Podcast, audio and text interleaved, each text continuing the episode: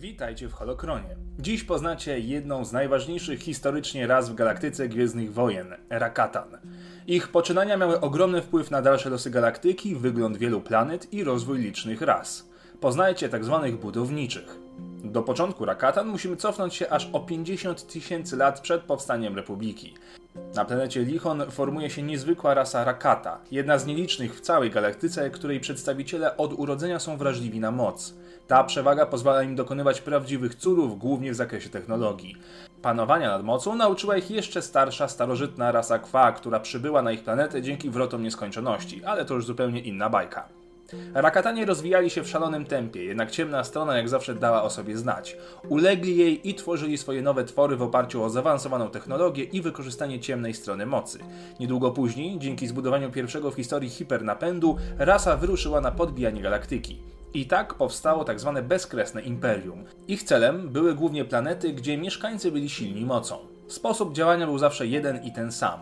Podbić, zniewolić, wykorzystać do cna zasoby naturalne planety, następnie zabić całą siłę roboczą, by koniec końców ją zjeść. Dosłownie, bo Rakatanie byli rasą kanibali. Tych, którzy nie zostali pożarci, czekał niewiele lepszy los. Byli zamykani we wnętrzach statków i maszyn, by zasilać swoją mocą wymyślne technologie Rakatan, pompując w nie energię ciemnej strony. W końcu Rakatanie zapragnęli technologii swoich nauczycieli, z którymi stoczyli bitwę o Lichon, swój ojczysty świat. Jednak wrota nieskończoności zostały zniszczone. Rakatanie postanowili rzucić wyzwanie niebiańskim, tak zwanym architektom, którzy byli już ultra starożytną rasą, nawet jak na standardy galaktyki. Postanowili wytępić wszystkich po kolei. Do tego celu zbudowali gigantyczną gwiezdną kuźnię, która zasilana była energią ciemnej strony mocy oraz gwiazdą Abo, wokół której orbitował Lichon. Produkując gigantycznej ilości statki, ruszyli na dalszy podbój galaktyki. Na 33 600 lat przed bitwą o Jawin rasa niebiańskich znika z galaktyki. Bezkresne Imperium staje się w tym momencie dominującą siłą. W szczytowym momencie bezkresne imperium łączyło ponad 500 planet, każda związana silnie z mocą.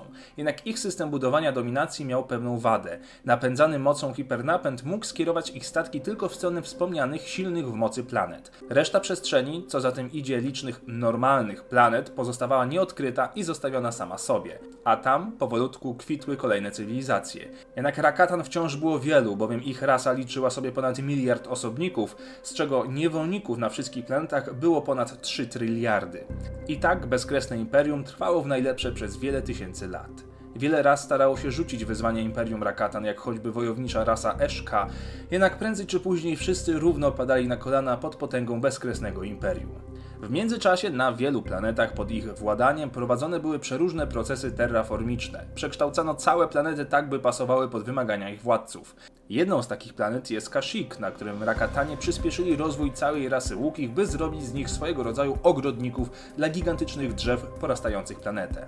Także jak widzicie, wiele znanych ras wygląda dziś tak, a nie inaczej właśnie przez wpływ Rakatan. Również ich spotkanie z rasą Sithów na Korriban było dość ciekawe. Sithowie wygrali potyczkę o swoją planetę, ta jednak została zdewastowana na tyle, że rasa musiała przenieść się na Zjost, a tam dalej pielęgnowała swoje władanie nad ciemną stroną mocy. Rakatanie osiągnęli zenit swoich możliwości w roku 25793 przed bitwą o Jawin.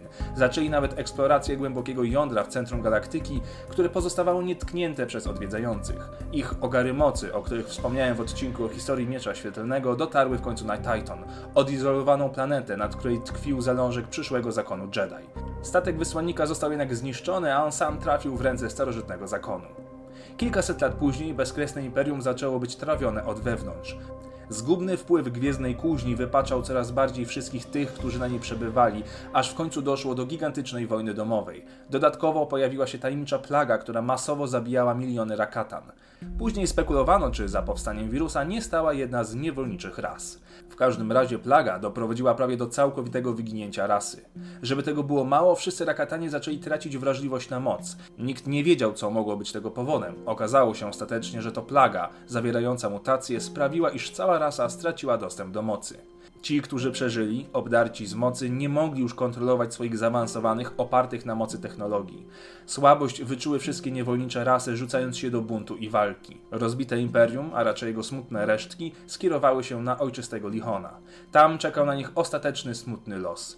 Pozostałe resztki rasy zdegenerowały się do poziomu prymitywnych plemion, barbarzyńców, których ongiś sami zniewalali. Przez kolejne tysiące lat plemiona egzystowały i prowadziły prymitywny żywot. Wszyscy Rakatanie zapomnieli jak używać swych dawnych technologii, mimo że kilka małych kolonii tej rasy było rozsianych po galaktyce.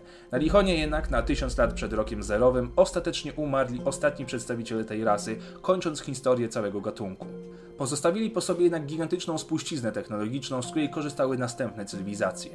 Dzięki za wysłuchanie historii Rakatan, zostawcie łapkę w górę, subskrybujcie kanał, by nie przegapić kolejnego odcinka i niech moc będzie z wami.